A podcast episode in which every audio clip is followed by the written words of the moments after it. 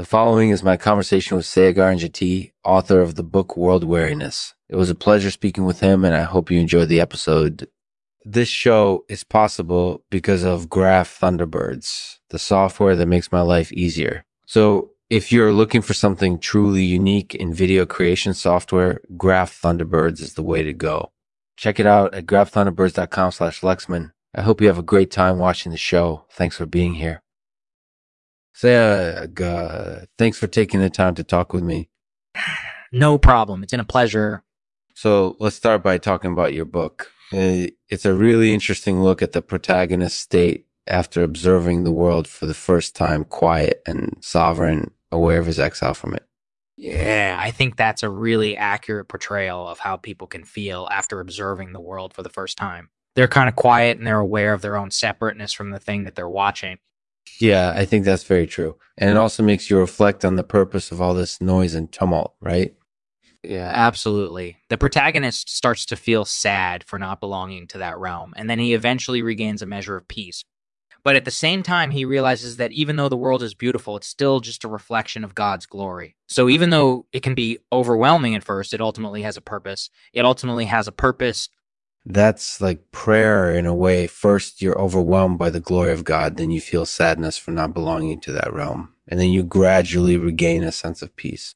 Exactly. And that's something that I, I try to capture in the book the protagonist's journey from being overwhelmed by the glory of God to feeling sad for not belonging to that realm to finally realizing that everything has a purpose. Yeah, I think that's really important. So, what are some other themes that you explore in the book? Well, another theme that I explore is how people cope with their exile from the world. Some people try to ignore it and pretend like it doesn't exist.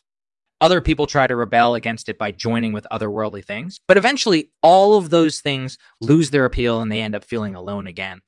That sounds really realistic. And it also shows how different people can respond to different types of exile, for example, political exile or personal exile or personal exile. Exactly. And I think that speaks to one of the main themes of the book that there's no single answer for how people should respond to their exile from the world. Everybody has their own unique experience and journey to take. That sounds like one of the most important messages in the book that there is no one perfect way to deal with our exile from the world.